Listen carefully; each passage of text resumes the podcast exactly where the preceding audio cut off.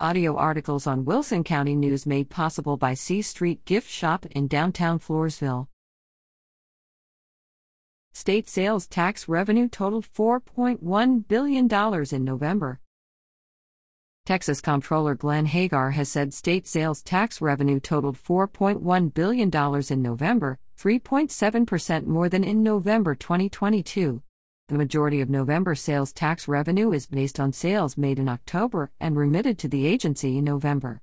Total sales tax revenue for the three months ending in November 2023 was up 2.1% compared with the same period a year ago. Sales tax is the largest source of state funding for the state budget, accounting for 57% of all tax collections. Texas collected the following revenue from other major taxes Motor vehicle sales and rental taxes, $561 million, up 7% from November 2022. Motor fuel taxes, $327 million, down 1% from November 2022.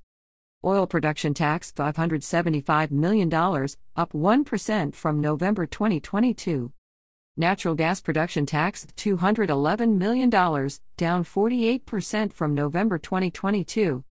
Hotel occupancy tax, $74 million, up 2% from November 2022, and alcoholic beverage taxes, $152 million, up less than 1% from November 2022.